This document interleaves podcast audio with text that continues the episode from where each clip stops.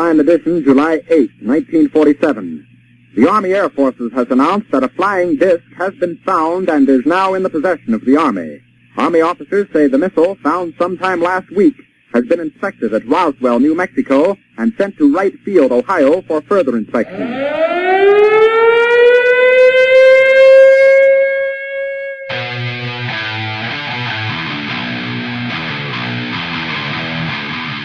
From the Night Shift Crew Studios in the DC metro area, this is The Statement Show. The lights are on. Ladies and gentlemen, this is Kyle Klessinger from 30 West Entertainment, and you're listening to The Statement Show with Zach and Terry. Hey guys, this is Brie Olson. You are listening to The Statement Show with Zach and Terry. Hey guys, it's Ivana Kadabra of Macabre Theater, and you're listening to Terry and Zach on The Statement Show.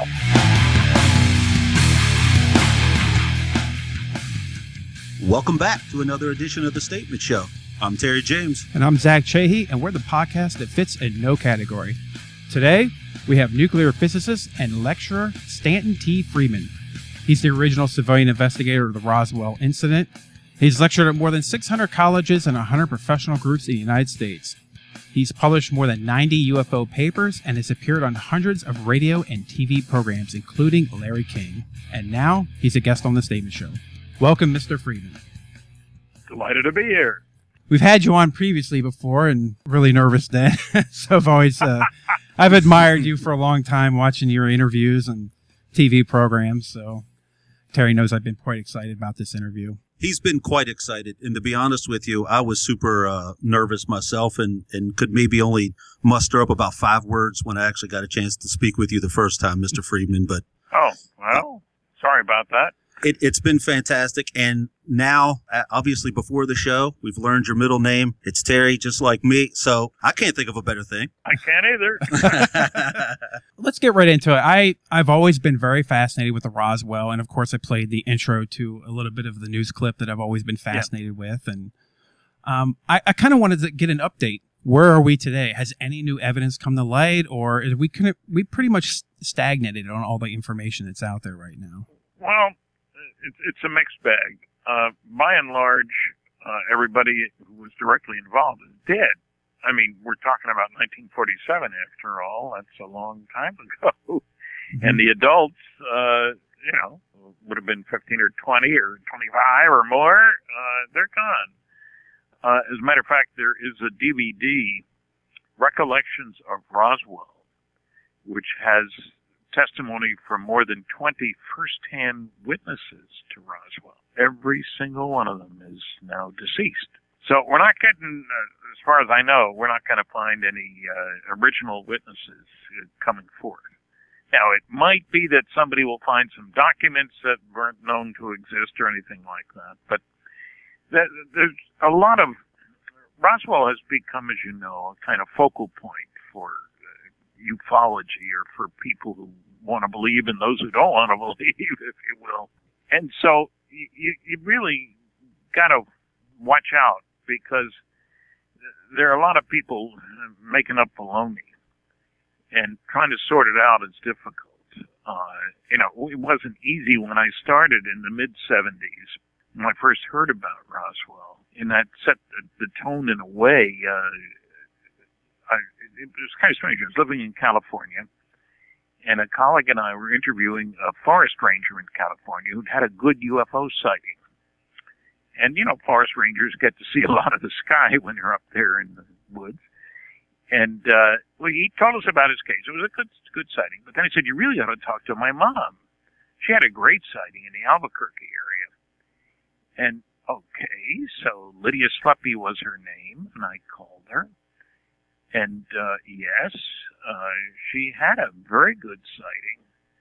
And somehow in our discussion, the fact that she was at a radio station in Albuquerque, she was not a reporter. She was a, an accountant type, you know, uh, keep track of the, the money and all that sort of stuff. And they got a call from their Roswell affiliate telling her that uh, they wanted to dictate a story to her. She was good at shorthand and stuff. And uh, there was quite a story going on because something had crashed and they were shipping it to Wright Patterson Air Force Base. And uh, you know, he wanted to dictate the story. They didn't. They weren't connected to the uh, newswire. You know, everybody is nowadays, but they weren't then. And so he's dictating the story, and a bell rings on the machine. A message comes over saying, "Stop this story." She asks him, "What should I do?" And he says, "Stop it."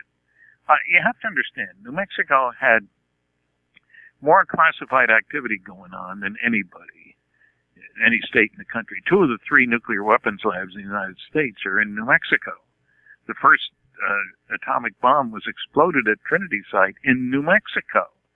That's where the United States was testing the captured German V-2 rockets, White Sands Missile Range, in New Mexico. So the government knew that if there were any spies around, the Cold War was just beginning to heat up a bit. New Mexico was a popular place, so naturally they'd want to monitor what was going on around there. So uh, she remembered some names of some people. She discontinued her transmission. and uh, I tracked down several people and only got so far. And no, I don't remember. And no, you know, I got nowhere. And that was Prelude. That was about 74. In 1978, I was in Baton Rouge, Louisiana to do a lecture at Louisiana State University. And the university, the people at the university, uh, had arranged for me to do three interviews at the local television station. And I, they took me over there, and I did the first two, and the third reporter was nowhere to be found. And the station manager's giving me coffee. He's looking at his watch. He knew that I had other things to do. And out of the blue, he says, You know, the guy you ought to talk to is Jesse Marcel. And brilliant investigator that I am, I said, Who's he? His next sentence changed my life as it happened. I didn't know it at the time, of course. He handled wreckage of one of those saucers you're interested in when he was in the military. What? You know, where that he was being serious. There wasn't anybody else around. There was no laughter. Uh, well, what do you know about him? Well, he lives over in Houma, Louisiana. That didn't help me. I didn't know where Houma was. Uh, and he's a great guy. We're old ham radio buddies. You really ought to talk to him. Then the reporter showed up. I did the third interview. Was taken back to the people at the university. Had a great response to the lecture that night. And the next day I was at the airport early and I thought, well, maybe I ought to track this down. That, that, that went very well. So I called information. You know, this is before the internet. uh, the old fashioned way. Called information in Houma, Louisiana, wherever it was. Uh, and I did get there later to talk to Jesse for my movie UFOs Are Real, but that was later on. And I talked to Jesse, explained that I talked to Bill Allen at the television station and that I'd had a, a security clearance for 14 years, was very interested in UFOs. And so he told me his story. Now, I better point out that some people say, well, why would he tell you if this was supposedly so secret and so forth? Well, as it turned out later, and I didn't know it at the time, his picture was in newspapers around the world. He couldn't deny and say, well, I hadn't anything to do with that. I mean, there it was, and I found it in papers later on, uh, taken in Fort Worth, Texas, where he'd gone with some of the wreckage. So he told me his story. Uh, I followed up on it. I found people in town. I, I got lucky. Uh, let's face it. I called the local newspaper. I didn't even know there was a newspaper in Roswell, New Mexico. And uh, when I talked to the newspaper, I said, uh, gee, I'd like to talk to the editor from 1947. This is in 1978. And they said, uh, oh, uh, he's long gone. What do you need? Well, I've got these articles because I had shared information with Bill Moore a colleague that I known in Pittsburgh. We both lived up that way, and uh, he had a date for me. Jesse didn't remember a precise date, and so I wanted to go to the newspapers to find out more. And uh, I told Bill what I found out at the newspaper, and my big find at the newspaper when I mentioned this article that I had I said it mentions that the base public information officer, a guy named Walter Hout, Haught, his name is spelled four different ways in the newspaper articles that I had that Bill had picked up. And uh, before I could finish the sentence, he says, "Oh, his wife works here." What? What- What's he doing in Roswell now? We're talking 1947. It turns out he's from Chicago, no less. He likes Roswell. He moved his family there, and uh, but he knew lots of people. He had a base yearbook. He let me make a copy, uh, and we found Bill and I found uh, 62 people in the next year and a half, the old-fashioned way. You know, my phone bills, his phone bills, both of ours were big. Let's put it that way. you know, today you go to the internet and you start looking around, but you couldn't back. So uh, the first book came out in 1980. It was by Bill and Charles Berlitz. I got a percentage of the royalties. Berlitz's name was Magic with Publishers. You remember the Bermuda Triangle uh, book? Berlitz's. And did you know it was a, a bestseller in many countries. Berlitz is the related to the Berlitz and the Berlitz Language School, and so uh, he he was great at languages. He spoke 30 languages, something like that. Mm-hmm. So anyway, we proceeded. Uh, their book came out in 1980. By 1986, we found uh, 92 people. My own book came out later, uh, and so, you know, uh, it's been a quest. I look. I was giving lectures long before I ever heard about Roswell. My first lecture was in 1967, and I first started studying UFOs in 1958 as a young nuclear physicist, uh, working. I think I set a record over the years of working on canceled government-sponsored research and development programs more than anybody else. Nuclear airplanes, uh, fission rockets, fusion rockets, nuclear power plants for space, little companies, GE, GM, Westinghouse, Aerojet General Nucleonics, McDonnell Douglas, uh, you know, and it wasn't a conscious choice. I want to be a ufologist. I enjoyed lecturing and stuff, but then I got a job that would be the finest job you could imagine for me. Uh, I was going to work for McDonnell Douglas to figure out how flying saucers worked. What a challenge. McDonnell Douglas Astronautics. I'm driving across the country to take up uh, my new job in Santa Monica, California. I'd been living in Pittsburgh, where the nuclear rocket program was going on.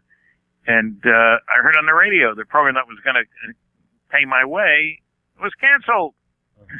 Hmm. And I walked in, and she says, "You know, we just laid off five thousand people." Yeah, I know.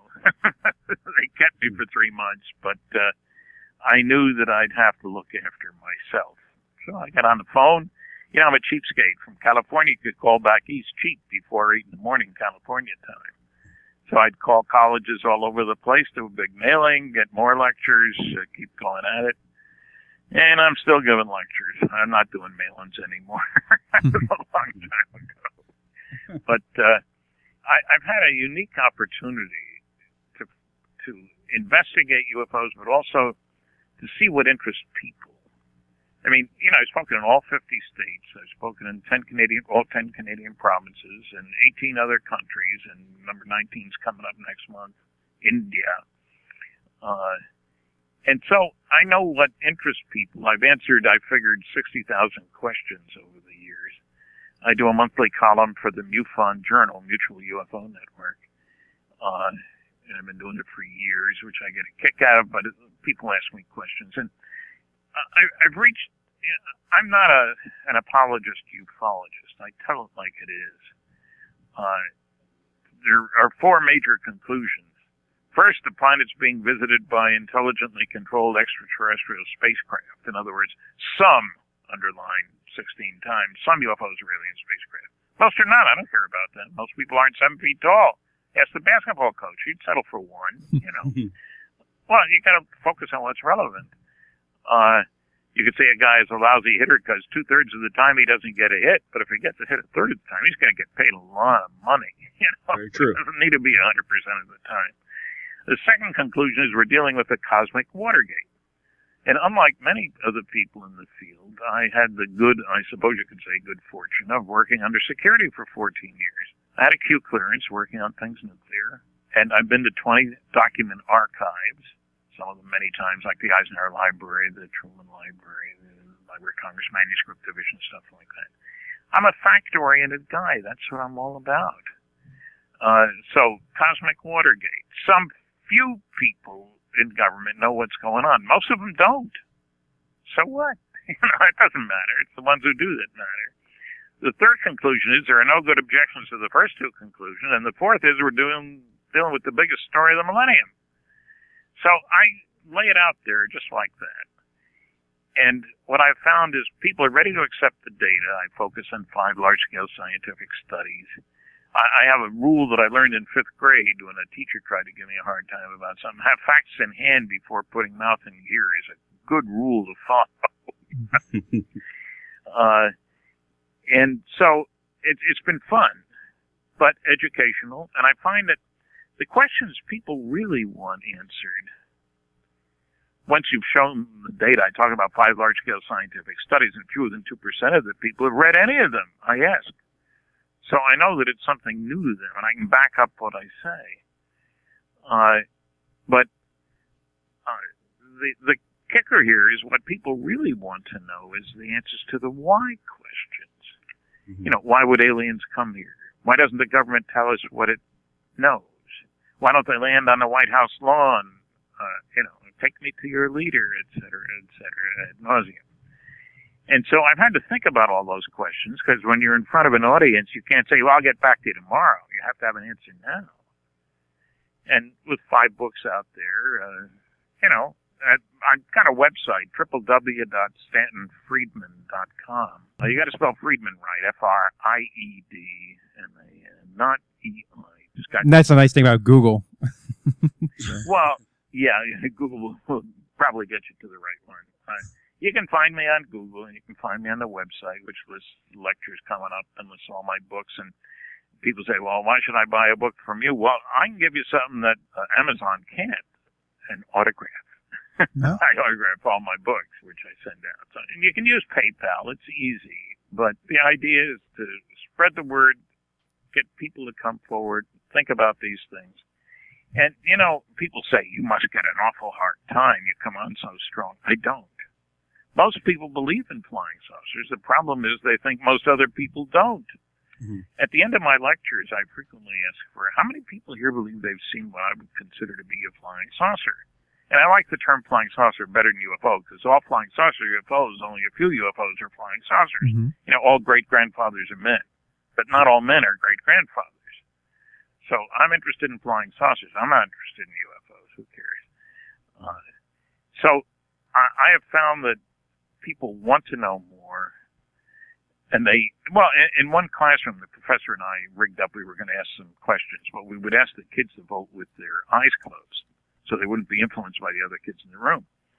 We found out that 80% of the kids in the class thought that most people didn't believe in UFOs. When we checked that same audience with their eyes closed again, 80% did believe in UFOs. and when I ask at the end how many have seen one, uh, and I make a little joke, you know, we're not the CIA in, and uh, it just, just, I'll just count, point and count how many people. I'm not asking your names or anything. So when I do that, the hands go up, and much to everybody's surprise, there's a lot of hands. Ten percent of the people believe they've seen one, which some people find astonishing. But mm-hmm. then I ask, how many of you reported what you saw? Ninety percent of the hands go down. And when people come up to my table, want me to sign a book, tell me their story, they got to tell me their observation. Uh, and I ask, uh, did you report it? No. Why not? They think I was some kind of a nut. so the problem isn't that most people don't believe in UFOs. It's that most people don't believe other people believe in UFOs. Well, I mean, no, you're you're right because it seemed like for the longest time, every time there was somebody on the news, it, it the joke would always be it was some person from a trailer park in Kentucky or West Virginia or you yeah. know or something like that. Yeah. It was it was always it was always laughed at and never taken serious. So I, I could I could understand how somebody wouldn't want to report. But now, how about yourself? When did you always believe in flying saucers, or, or no? Was... I, I didn't have an opinion about flying saucers. I, I believe you should have facts before you have an opinion. Mm-hmm, but mm-hmm. I read the first book. I, I was very fortunate, just by accident, that I read Edward Ruppelt, Captain retired uh, Captain Edward Ruppelt, uh, who was head of Project Blue Book in the early 1950s, and he wrote a book, The Report on Unidentified Flying Objects. And I was ordering books from a mail order book house, and I needed one more book so I wouldn't have to pay shipping. And there was his book, uh, hardcover, two ninety five. This is nineteen fifty eight, marked down to a dollar, which is what shipping would have been. So it wasn't going to cost me anything. And the Air Force, I was working on nuclear airplanes at the time. It was a pretty good sized program. Uh, that year, we 1958, we spent 100 million dollars. We employed 3,500 people, GE Aircraft Nuclear Propulsion Department, and uh, 11 of those 3,500 people were engineers and scientists. So it was a good sized program. So I ordered the book, read it, I liked the Air Force. They were a co-sponsor of our program. How could I not? And I also had the thought that, gee, if these things are real, uh, maybe they are nuclear powered, and that would certainly help our program a lot. I mean, it wasn't a small program, but big development programs cost a lot of money. They don't come easy especially if it involves things nuclear. Uh, and I worked on more canceled such programs than anybody. but that was 58 when I read the book, moved to California, read a bunch more books, and then I had my epiphany, if you want to call it that, at the University of California, Berkeley Library. Uh, I ran across a book, a report, a volume Project Blue Book Special Report 14. Blue Book was the name of the government group, supposedly the only one, the Air Force group, concerned with UFOs based at Wright-Patterson Air Force Base. And here's a book that hadn't been mentioned in any of the 10 books I'd already read by that time. And chock full of uh, charts, tables, graphs, and maps. I was in data heaven. But the, the guy who put this together uh, because it's a government report, can't be copyright. And he included the press release from when this thing was released in mid 1955. And in the press release, the Secretary of the Air Force lied through his teeth. It hmm. shocked me. Uh, I was accustomed to avoiding releasing classified information, but here's what he said. On the basis of this study, we believe no objects such as those properly described as flying saucers have overflown the United States.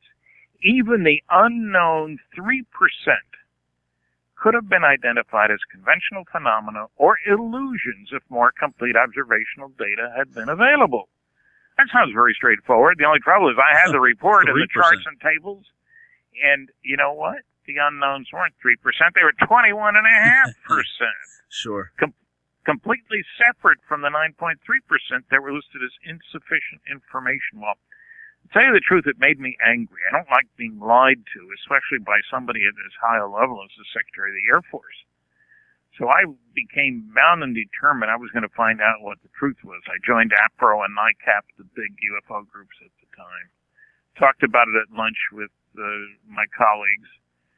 Uh, and then I got Frank Edwards' book, Flying Saucers Serious Business. He was a newsman in Indianapolis, and I went to work for General Motors in Indianapolis after the programs I worked on in California were canceled. Uh, and Frank knew everybody as, as a journalist, and he sent me a copy of his book. And I called him. I said, Frank, uh, I want to go public. Uh, you know everybody. Give me some names in Pittsburgh. I was a Westinghouse nuclear physicist. That ought to be good credentials in Pittsburgh, which is a big Westinghouse town. And uh, he gave me the name of the producer of a, a show with the title, believe it or not, of Contact on the biggest station in Pittsburgh, KDKA. And uh, 50,000 watt clear channel, you know, the routine. And their their response was, "Don't call us, we'll call you." Well, less than a month later, they called me because somebody had canceled at the last minute and I lived in town. I wasn't far from the station. Could you do our show tonight at seven? This is at six thirty, please. and I did, and that got me started. Uh, I wasn't as good as dealing with the nasty, noisy negativist then as I am now. Somebody at work, a woman at work, had a book review club, heard me on the program, said, "How about speaking to our club?" Sure. So my first lecture was in her living room and gave a lot more lectures after that. And, you know, sometimes you get lucky in the world. Uh, you know, it doesn't happen often, but I'm driving to work one of two times. I live downtown, and Astronuclear Lab was out of town a bit. And Joanne uh, also lived downtown. My car was in the garage, and I'm telling her, "Gee, I'd like to speak at Carnegie Tech, Carnegie Mellon now." Uh, and she says, "Did you talk to the dean?" I said, "No, I talked to Doctor So and So, and he wasn't interested." She says, "Stan, the dean's my husband. He's heard you on the radio. Give him a talk, a call." So I did, and he booked a talk a few weeks later, but it was during the day. I know I'd have to take some time off work. So he asked me, the last question was, uh, how much you want? How about a hundred dollars? I figured he'd knock me down to 50, but I'll get something for my time because I'd have to take some time off work. Sold. He bought me at a hundred. we had a great response at the lecture and he was a good guy. He told me what the other people in his series were getting paid. Fifteen hundred, seventeen hundred, sixteen hundred. Mm-hmm. he wrote a nice letter to the agent through whom he booked the other people, and he booked me at the Engineering Society of Detroit for three hundred bucks in expenses. Wow! What they year were was sold this? out. This was in '67. Okay. 68. Yeah. Uh, we were they were sold out three weeks in advance for a thousand eight people for dinner and a talk, and there wasn't one negative question. So I did a number of these uh, respectable groups. I mean, who could be more respectable than the Engineering Society of Detroit? You know. and uh, it was kind of funny because I spoke to a combination of American Institute of Aeronautics and Astronautics and the Institute of Electrical Engineers in, in Pittsburgh. They had a joint meeting, and they brought me in as a speaker because I was going to do it for free, really, and they'd have to pay for dinner for me and my wife, you know. And with packed house, 400 people, and the janitors had a, you know, kick us, kick out the people because the questions went on for so long. My boss's boss's boss was there, uh, and when I asked the company for, uh, I'd like to do more lectures. Are there any rules? I don't want to lose my clearance. I don't want to lose my job. Uh, you know, I need some guidance here. They gave me three rules.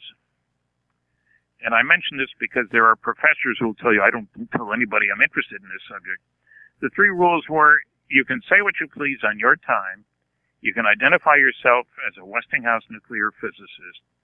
But we'd like you to start the lecture with uh, a statement that the views you're about to hear are mine and mine alone and not those of my employer. Who could ask for anything more? I mean, you know, that's great. Oh, I did ask for one thing more. I got a call from a colleague at Los Alamos. We both worked on nuclear rocket program. And he says, how about speaking to our local section of the American Nuclear Society? I said, oh, I'd love to. He says, no, I mean on an expense account, Stan. He's in New Mexico. I'm in Pittsburgh. Uh, well, I don't make those decisions. I ask management. Sure. They paid for me to go from Pittsburgh to Los Alamos. And they knew what the purpose was. It wasn't technical discussions, which can hide a lot of stuff, you know. It was to give a lecture, Flying Saucers Are Real. We had 500 people. Response was great, no negative questions. So this convinced me I had something to say that people I respected, I'm a member of the American Nuclear Society, uh, appreciated. So I've been at it ever since and, uh, you know, keeping busy and finding that I have my special background helps me deal with some of the common objections. Governments can't keep secrets. I, I've just read something recently where a guy says, you know, people put out a blog and put something on the internet and it's all over the place. You can't hide anything. Well, classified work doesn't get put on the internet. Uh, I worked under security for 14 years. I know darn well you can keep secrets. Well, how do you feel about uh, like Snowden and, and the private who released that information to WikiLeaks? Do you ever feel like that could be a possibility down the road? Well, I, I wouldn't take bets on it.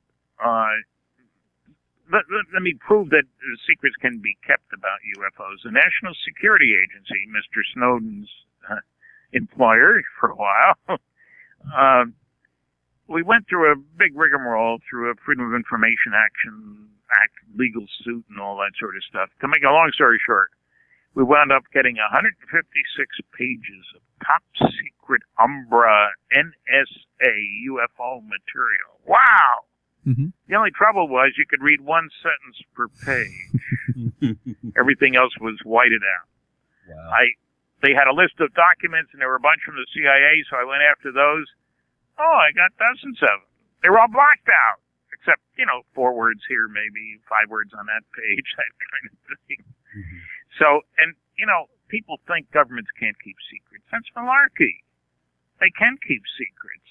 Uh, well, look, let me give you some examples of big secrets that were kept. At the beginning of World War II, the Brits managed to break the German codes.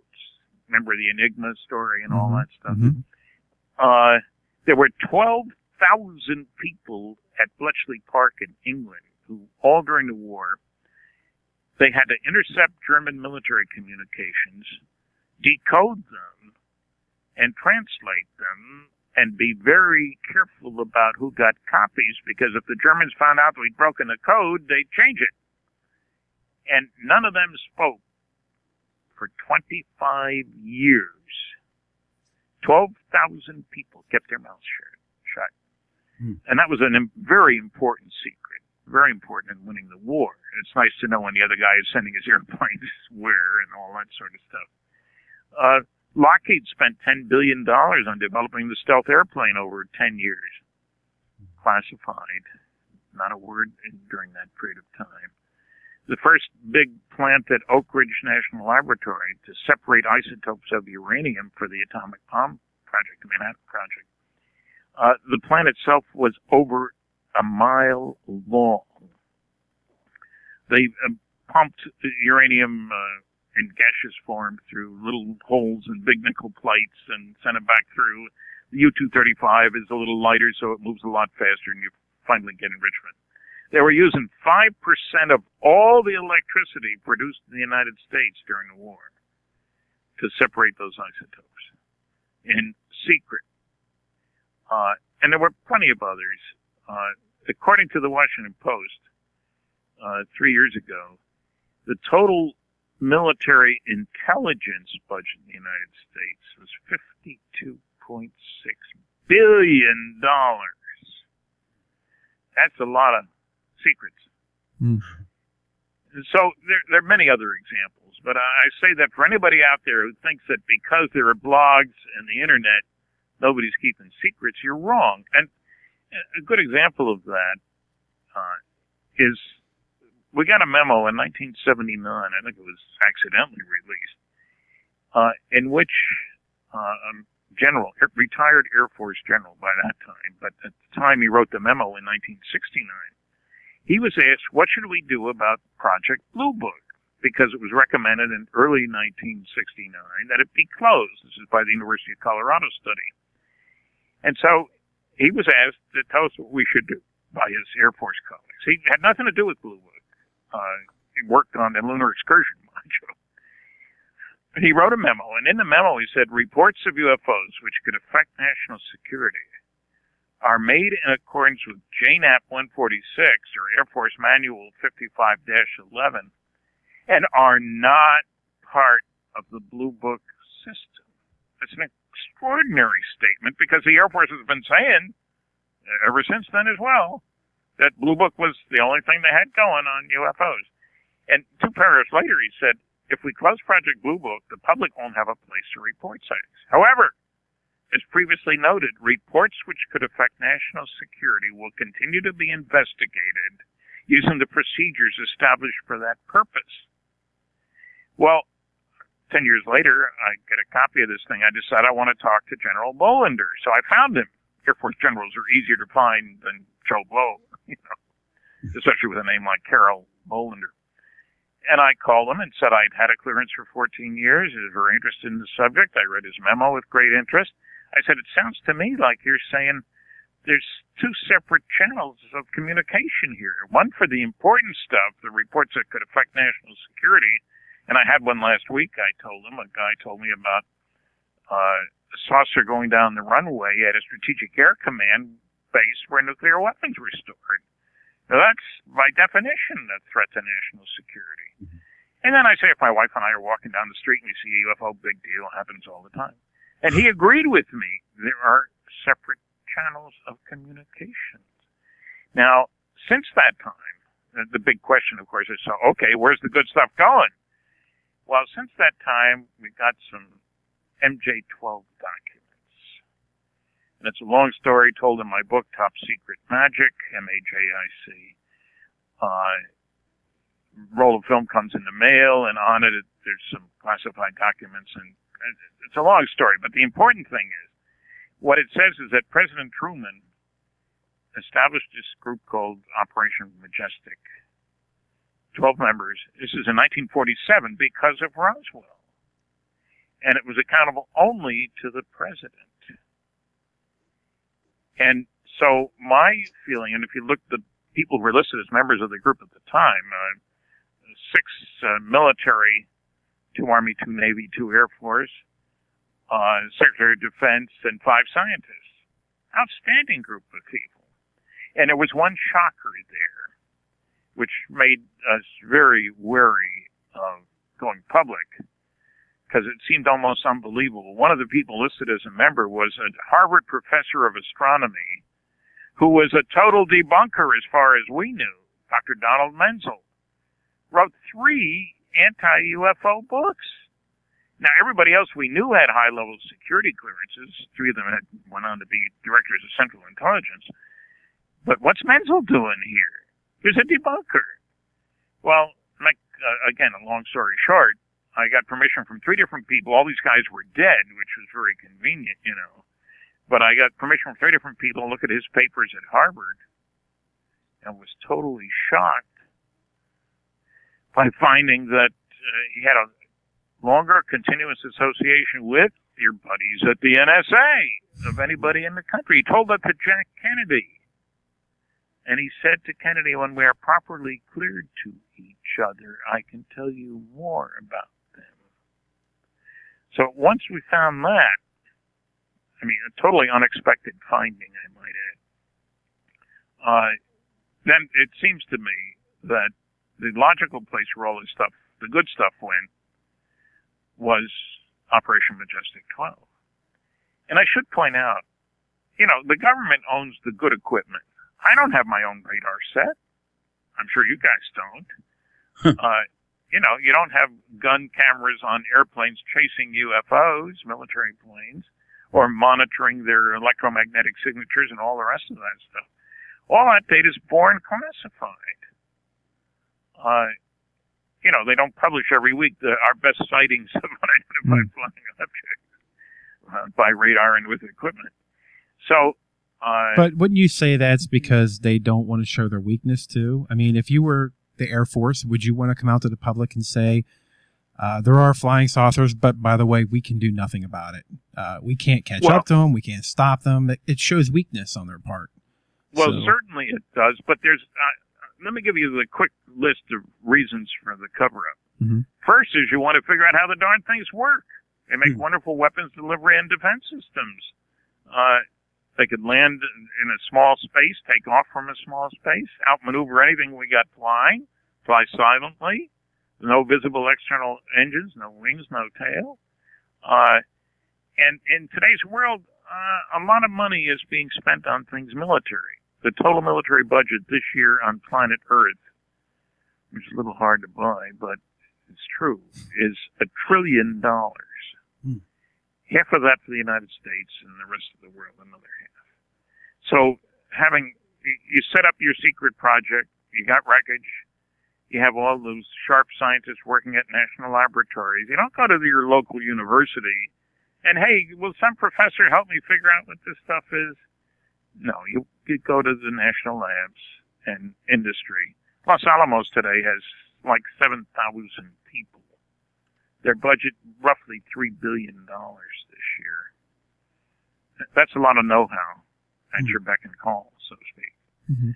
So, yeah, the first reason you want to figure out how they work. The second reason, what if the other guy figures out how they work before you do? They're observed all over the planet. What if they find out before you do how they work? You don't want them to know, you know, they know, you know, weapon, counter weapon, counter counter weapon. We've been playing this game since bigger spears and stronger shields went in, into fashion. Let me ask you this then, and this is one of the things that I that I personally have kind of a theory on. I've heard this before, but would you believe that the Nazis were the first to find a UFO, and that's one of the reasons why they had such a I don't know, the bravado of, of trying to attack everybody. They really thought they were superior and they had an edge on everybody. They just didn't have time No, to I. I've read Joe. I've read uh, Farrell's books, and no, I don't believe that don't? Okay. because, uh, uh, let's face it, the Germans had the best scientific establishment of anybody in the world.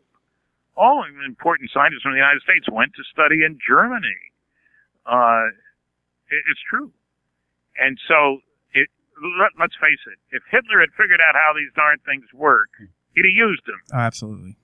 he didn't have a reputation for being a nice guy. Put it mildly. correct, correct.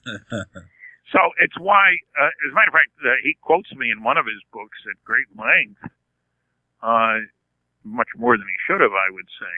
Uh, but no, I don't think the Nazis did it. Now, you have to, there's an important distinction here. I worked on a number of proposals for advanced technology projects. And the artists come up with great drawings, uh, tell you what everything's going to look like that they're going to build.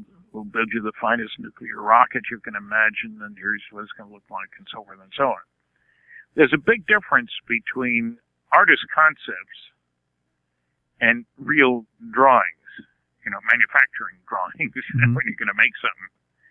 And uh, I think most of the stuff that people talk about the Nazis, there's no question that everybody would like to have built a, a round vehicle that could move in any direction at high speed, high performance, etc. Uh, look, the Avrocar, it, it didn't perform terribly well. That's the proof of the pudding. You know, you can draw pictures is easy. That seemed very cartoonish. well, okay, yes, I'll, I'll, I'll find that. So, but the, the third reason, incidentally, for the cover-up is uh, no government on this planet, of which I am aware anyway, wants its citizens to owe their primary allegiance to the planet instead of that individual government. Nationalism's the only game in town. Sure. And you can't say, well, we'll hold an election. Who speaks for the planet? Hey, India's got 1.4 billion people. I mean, India's got 1.2 billion. China's got 1.4 billion. The United States has got 315 maybe million. Uh, no, we're not going to hold an election to decide who speaks for the planet. There's also a problem with, uh, well, some people say, look, Stan, uh, if we figure out how flying saucers work, there goes the oil industry, there goes the car industry, there goes the aircraft industry, economic chaos. Well, I don't, I don't believe that, frankly. Uh, the world is put up, you know, I, I don't have much sympathy for guys who uh, make devices. Oh, the, the uh, that put the the guys who built uh, horse and buggy carriages Mhm. out of business. You know, got Well, yeah. replaced by other vehicles. So Sure. new technology comes along, so it comes along, and Okay, we it builds new industry. That, that's right. So uh, I think also, but I do think most countries don't want their citizens to owe their allegiance to the planet instead of that country. Do you? No, and uh, that's Nobody why in power wants to stay, wants to lose power. That's why I have a hard time with this. Every every time we see a new president come into office, everybody says the same thing. This is the this is the one. This is the one that's going to do disclosure, and I, I I just don't see how. I, I don't think they let the president in on what's really going on. I think Why it's should they? that. He's a short termer. exactly. Right. So I mean, I remember Roosevelt who got elected four times, so but no, no more. so see, can you? I'm a little confused here. So is Majestic 12? Is this the famous Men in Black, or is that something No. different? No, So- that's something different entirely. It's an organization set up for the express purpose of uh, dealing with the best information that could affect national security. That means measurements of wreckage. It means measurements of flight behavior, uh, intelligence about what the other guys are doing around the world. I did once talk to a guy who was at an NSA listening post, and he mentioned that UFOs were on their list of topics. Hmm. They were listening. I haven't heard Snowden really say anything about UFOs. But you know, people don't realize how big the classified world is. Like I said, the NRO, CIA, NSA, between them, their total budget was fifty-two billion dollars three years ago. It's all black Hmm. budget too, untraceable. Yeah, yeah, and so that's a lot of dough where I come from. Oh yeah. Do you have you heard of the Project Aurora? Well, I'd heard of Aurora a long time ago. It's this high-speed, high-performance aircraft. Mm-hmm. And there are loads of these projects that came and they go, and most of them get canceled. What people forget, I guess today's young people forget, is the Cold War. That was a big part of what went on. If you came up with an idea and were a good salesman, you could probably get the government to fund it because it'll put us ahead of the Russians. That's what mattered. And so the budgets were incredibly large and loads of people working on them. Like I say, when I when I was at GE, 3,500 people. And it was a development, a research and development program. We never flew a nuclear powered airplane. We flew a small reactor on board a B, big B 36 to put out radiation so we could make measurements around it for shielding purposes. It certainly had nothing to do with powering the airplane, uh, despite having spent all that money. But, you know, uh, on the topic of nuclear, I'm obviously biased. I belong to the American Nuclear Society, the American Yeah. Physical Society, and so forth. but uh, we don't seem to want to recognize. Well, for example, we have nuclear-powered submarines that can go around the world underwater. In World War II, a submarine could stay under for a day because you need air for the diesels. Mhm. If you're nuclear powered, the first one to go around the world underwater was in 1960, the Triton. Uh, all the way around the world underwater. We have nuclear powered aircraft carriers that can operate for 18 years without refueling. And that's incredible. And that's just the stuff will- we see. Yeah. Well, I worked on a study of fusion propulsion for deep space travel way back in, believe it or not, 1962. And it certainly looked reasonable. If you want to spend the dough, you can go. That was our attitude. and fusion is what produces almost all the energy in the universe. We tend to forget that. Uh, when people say you can't get here from there, well, not on a bicycle. You know, just like you can't go around the world underwater in a diesel powered submarine. but you know, you got to. My one of my mantras is that technological progress comes from doing things differently in an unpredictable way. The future isn't an extrapolation of the past. And I mentioned the nuclear power carrier because it illustrates something else. That they typically carry about 75 small jet powered airplanes. And the the carrier can go, as I say, for 18 years without refueling. The airplane, what, two hours, if you're lucky, you know, Mhm. if it isn't flying too fast. Uh, that's technology that people don't seem to be aware of. The, uh, you know, we just went by the planet, or maybe it's a planet, Pluto, the Horizon mission, you know, nine and a half years to get there. Not one of the coverage that I saw, stories and articles and so forth, mentioned that what kept that thing going is it had a, a nuclear powered little generator, radioisotope thermoelectric generator. For nine and a half years, that powered that darn thing. Hmm. And you can't do it with solar. You're getting farther and farther from the sun, and there's less and less energy. Uh, so nuclear is extremely important, and that leads to. So why would somebody come here? I just read an article where somebody said, "Well, you don't expect them to come here, and uh, we're we're nothing to them. It's like if we run across ants on the road. You don't bend down and say, uh, "Take me to the ant queen, please," or "Would you like a nuclear weapon now and then. You know, Sure. uh, of course not. Uh, so the the whole approach here is we we don't want to we we want to brush nuclear under the table, but fusion is what produces almost all the energy in the universe. What I'm saying is we know how to go to the stars, and therefore we would be of great concern to the alien visitors mm-hmm. because we're not nice guys. You know, World War II is a good example. Worst thing I ever heard from a journalist when I was going through my you know, they would be concerned about us because after all, in World War II, we killed 50 million of our own kind and we destroyed 1,700 cities. And she looked at me and said, "Oh, that I don't believe that. Why not? This is a journalist from New York, no less." Uh, well, how many people do you think got killed in World War II? Only three or four million. Believe me, some people say 60 million. I'm a conservative. I'll say 50. You know. but what I'm saying is, from an outsider's viewpoint, we're obviously a primitive society whose major activity is tribal warfare. I mean, This year, the military budget on the planet is a trillion dollars. Hmm. How many kids died of starvation last year? Exactly. You know, yesterday. Uh, scares the heck out of me, and it worries me. Well, Uh, country's top priority. If you look at Russia, they spend more on their budget than worrying about feeding their own people. So, Well, sure, but uh, and we do spend more than they do, no question about it. mhm.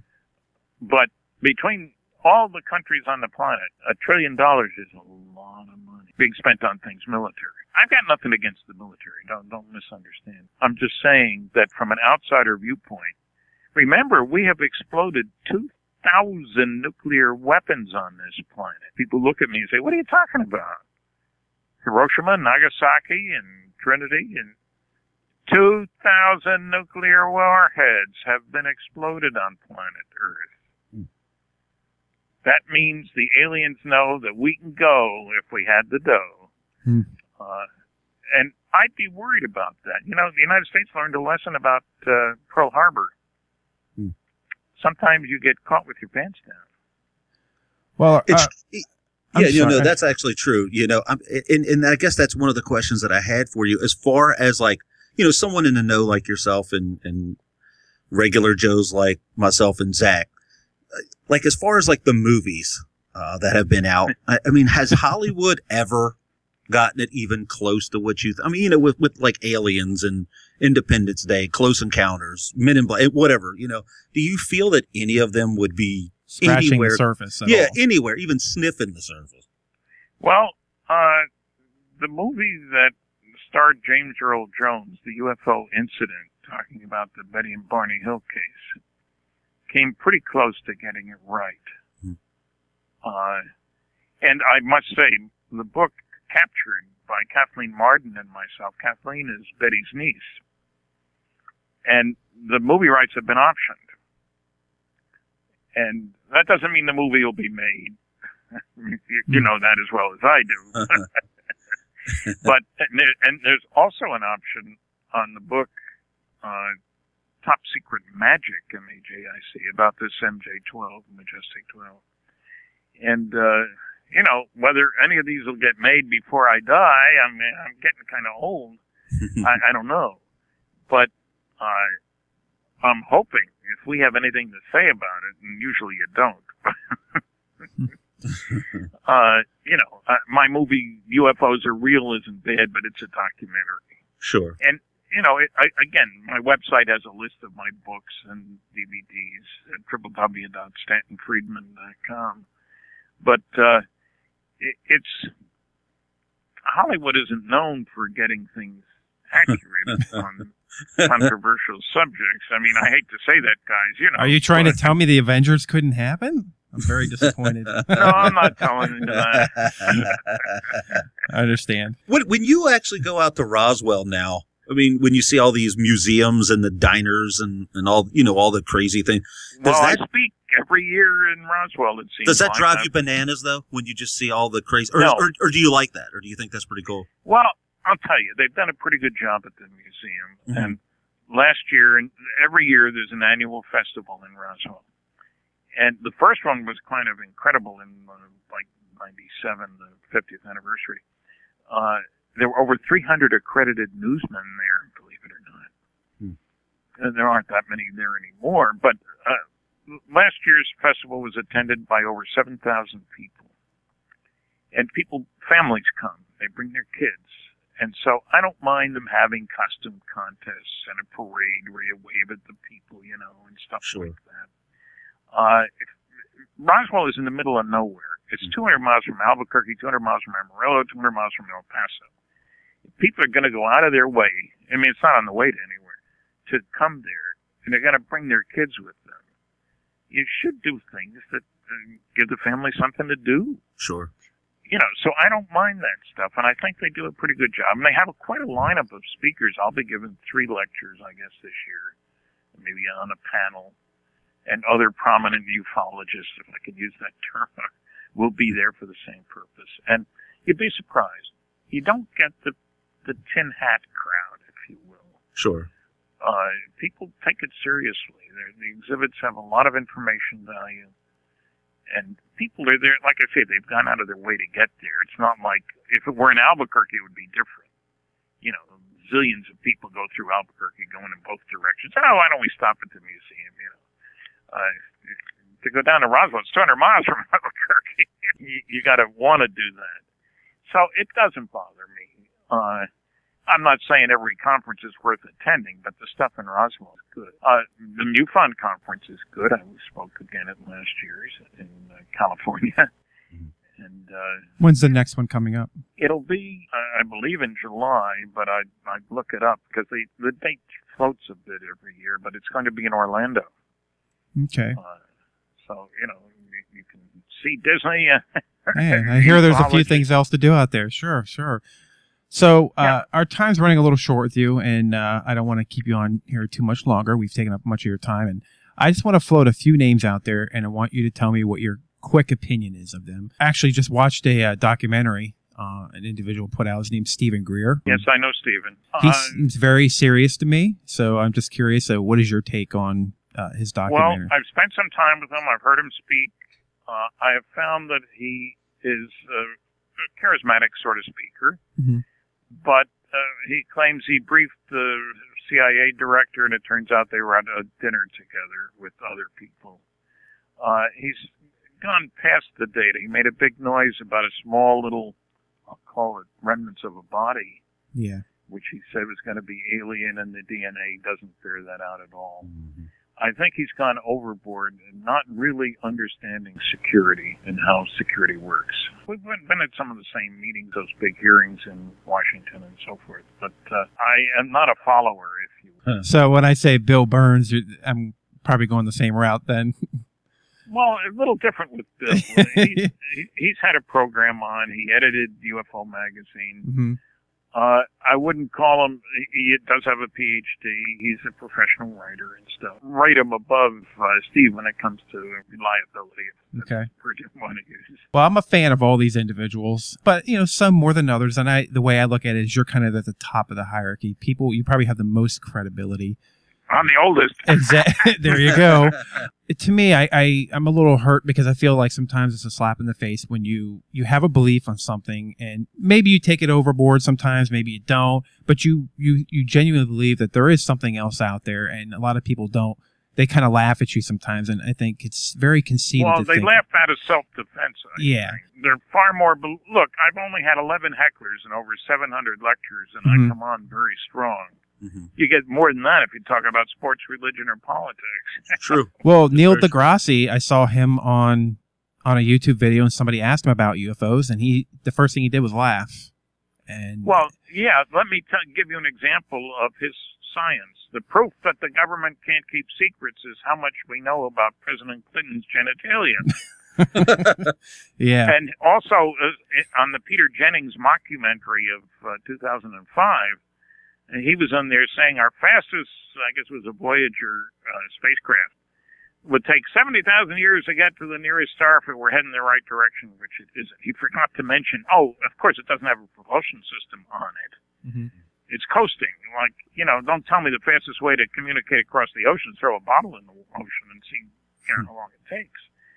So the I, I come on strong against the SETI community, against astronomers. They don't know anything about security. Uh, Seth Shostak and I have debated on uh, Coast to Coast Radio. Mhm. I got 57% of the vote. He got 33%, and 10% said, I don't know who won. I debated Dr. Michael Shermer. Uh, I got 80% of the vote versus 20 for him. He didn't know anything about the subject.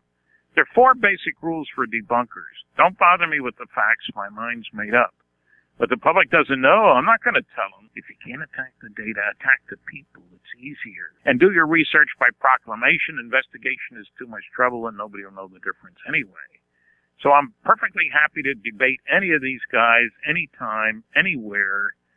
Uh, I would hope they would do their homework, but if they don't, too bad. I do. I mean, and you're right because you'll have people say, Uh, for instance, uh, I don't know, aliens or time travelers from the future or something like that, you know, and, and instantly somebody's going to start busting out laughing at that. But I don't know That's that. good science fiction. I'm not saying there can't There's be so time many pro- There's so many programs on TV right now with wild theories about Yeah. from Bigfoot being an alien to it, it just so many crazy things out there. You have the guy from I uh, agree with you. George De- Deco- I can't even say his name. Giorgio DeColos. Uh, I've seen him on Ancient Aliens. He has that wild hairstyle. He's very charismatic. He's very entertaining, but uh, over the top, in my opinion. Uh, I enjoy it. It's very, like I said, it's entertaining. And I watch all this stuff, but you got to take some of it with a grain of salt. And like I said, you're you're at the A top of the shaker. credibility. yeah.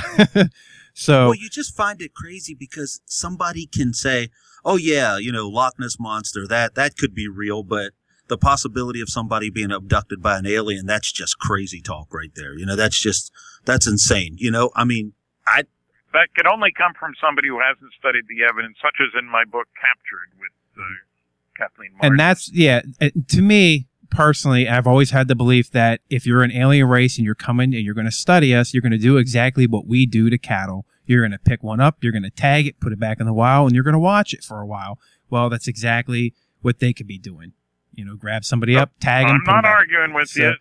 Sounds um, good to me. so I, I i mean obviously i wanted to ask you i have a whole slew of questions but i mean we don't have we're short on time and the only other question that really had burning was why haven't we gone back to the moon what is your what is your opinion on that Well, you know, uh, that's a very deep question. And, you know, President Nixon said, well, we ran out of money. Uh, hey, you're going to pay the Navy guys the same whether they're looking for astronauts who come back or not. Uh, and the, the, uh, boosters were already built.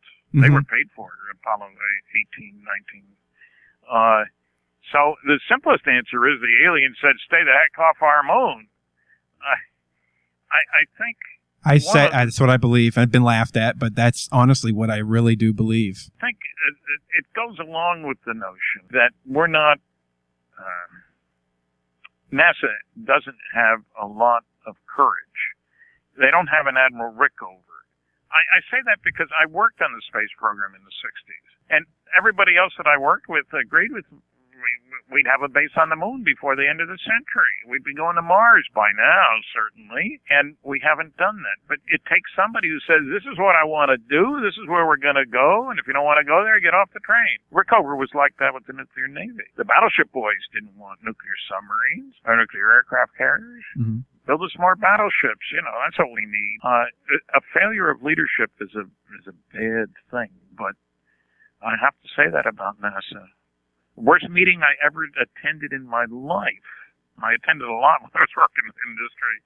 I was working for, uh, on Westinghouse and nuclear rocket. I was out at Aerojet General, which also was building a nuclear rocket. And my counterpart on radiation shielding, that was my bag. Uh, hey, Stan, you want to go to a meeting? And being held by the Space Nuclear Propulsion Office of NASA. Sure. So I went to the meeting, and their whole purpose of the meeting was, what should we do with the nuclear rocket? We had had successful tests, you understand. Uh, and they didn't know what they wanted to do with it. Well, Earth orbit, lunar orbit, maybe we should set a base up on the moon, maybe we should go to Mars, maybe this, maybe that. They hadn't, if you don't have any notion, serious notion of what you want to do, you're not going to get it done. Halfway measures won't, don't count. You can't think about it, you know, you got to do something about it. And so I would point the finger right at NASA for not having set a time cap. Now, it may have been that they were told by somebody, uh, NSA or CIA or NRO or any of these guys, that uh, we better stay the heck off the moon. But it isn't enough to go to the moon. You got to do something when you get there. Mhm. You know, set up a base is one thing, right, for example. I, I could listen to you all day. I mean, Yeah. honestly. yes, I could. All Oh, you can't because I can't talk all day. well, we really appreciate the time you've given us. And uh, real quick, uh, my wife's asked me what I want for Christmas, so uh, I want to get a couple of your books. Give me two of the top ones. Uh, uh, if I'm interested in Majestic and Aliens, what are the two off your site Well, that I Top should go? Secret Majic hmm and uh, Flying Saucers and Science. They're Okay. on the list, www.stantonfriedman.com. And we're gonna we're gonna put that out as a link on uh, the podcast on our website, so people can go and hit your website. Oh, great. And, and uh, Thank you. I can't say how much we've enjoyed having you on the show, and, and you're quite you're very entertaining to listen to. And like I said, you have, in my opinion, you're the most credible person that you could talk to in this field. And Well, uh, thank you. really appreciate you coming on our show. Okay. Have a happy holiday. You too, sir. Thank you. That was Stanton Friedman. I love that guy. Yeah, I, and uh, you could notice, uh, ladies and gentlemen, uh, we didn't say too much in the middle there, and he's. It's not somebody you want to interrupt. It's just uh, he's so knowledgeable and, and very passionate about what he talks about, and I, for one, is mesmerized by what he's Yeah. saying. I don't want to interrupt the man. the crazy part is I've listened to other interviews and, and I keep hearing them interrupt him in some crazy way. I don't grasp that concept. I, I No. mean, literally, I could, I could just listen to him talk. I mean, he's filled with so much information. Why interrupt him? I don't know. So The I only- yeah, the exactly. to I can interrupt you though. So, Oh, yeah. but uh, I mean, the only reason to really interrupt him though, Zach, is like, you know, you, you have an hour or whatever amount of time and you want to get like a billion questions into him because I'm sure like yourself, I, I had, I don't know, 15, 20 questions Oh, that I was, you know, that I had for him and got about four, you know, so it's just, it's insane, but I could talk to that guy for hours. He's just so Sure. awesome. he's extremely knowledgeable. I mean, He really is. and, and and he kind of and at first you're kind of uh, taken back by all the information this guy has. You're not stumping him, that's for sure. no, He's no. this is his material, and you're not going to stump him, and you're not going to step him back, and that's what I like about him. He's very knowledgeable. I, I can't say uh, thanks enough for him coming on. And uh, he did have a heart attack. Uh, it was on his website last in 2014, and he's been recovered. And I'm glad to see that he's uh, in better health and still out there lecturing and doing his thing. And it was just I, I just appreciate the fact he came on. I mean, you can't get a better guest to talk about this subject line. Uh, really, in my opinion. Now, obviously, I want to get other people on and get their opinions on, and and I had to cut in a couple times near the end because that's the only way I was going to get in a couple of my questions. and you know, I wanted to ask him about a few other people, and I had other questions, but maybe we'll get him on again down the road. But but the just- moon question, that was good. yeah, I mean, I mean, that's always been my opinion. It's always uh, some of the astronauts talked about that too. They talked about the fact that uh, they had seen some things, and then after a while, they just stopped talking about it, like they were told to be quiet. I mean, think about it. Astronauts were all military people. Right. Yeah. That's because when you order them, they can't talk. It's an Sure. order. It's taken seriously. So, what are you going and to do? And for me, I, I don't know. I think for me, you know, I had a couple of questions, but mine were a little bit more lighthearted, I suppose. You know, I, I, everybody knows if you listen to his interviews, he has, he, like you said, he's, he's got that, that list of things that he knows and he can talk about them and he can talk about them at nauseum. But, you know, just to ask him, you know, what, what actual, you know, movies were out that were even close or, you know, what do you really think of Roswell? You know, I, I mean, or, you know, all the museums and the diners and stuff coming out. I wanted to know those things because I want to know how he truly feels about it. You know, I mean, I know, I know what he feels about the, the crash site. I know what he feels about all the other things, but really, to be honest with you, there's, I think that you and I have always tried to delve a little bit in a more personal level with Sure. people. I mean, we didn't ask him what his favorite color was, and we didn't ask him, you know, hey, what's your favorite hamburger? And Yeah. I, I obviously people don't want to hear that from somebody with this kind of expertise. I mean, you Mhm. want to hear his stories. You want to. This is what he does. This is this is his. you subject actually line. heard us asking questions in this. Yeah, podcast. yeah. So I was ner- like I said, uh, I was a little nervous talking to him because this is somebody I've looked up to and somebody I've enjoyed listening to over the years, and it's like listening to one of the people you enjoy.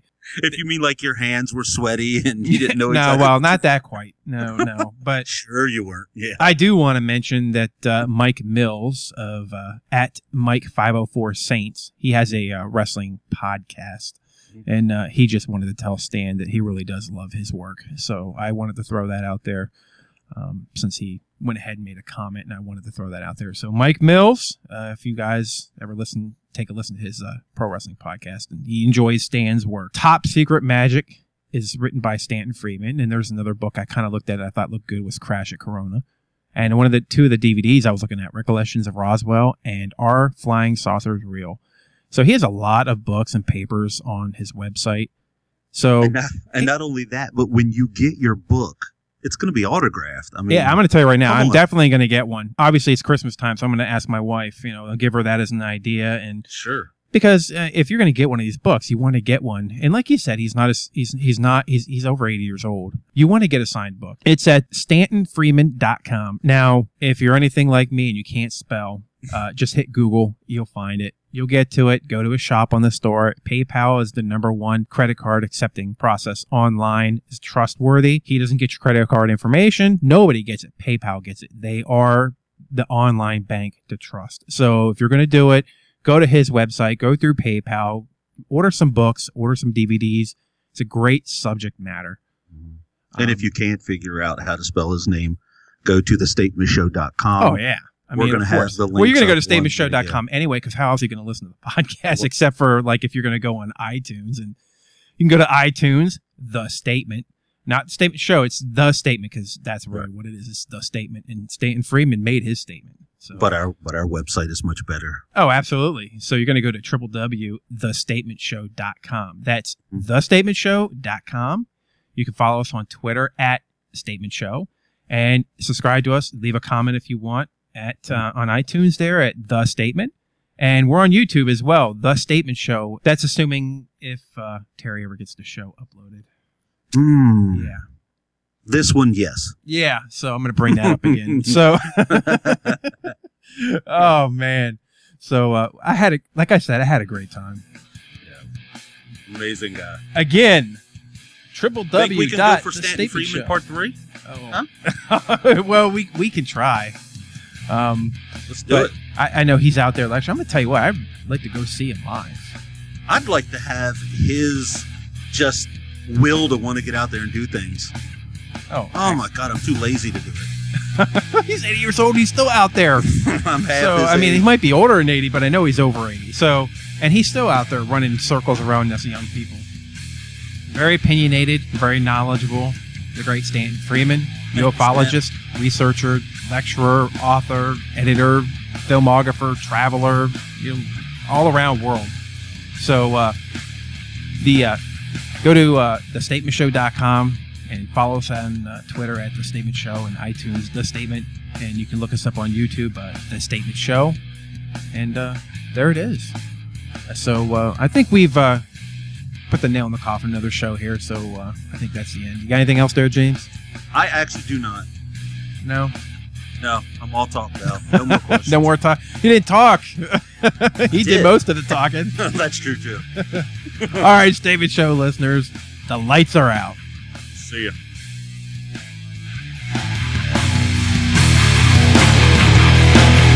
Controversial subject. I mean, I hate to say that, guys. You know. Are you trying to tell me the Avengers couldn't happen?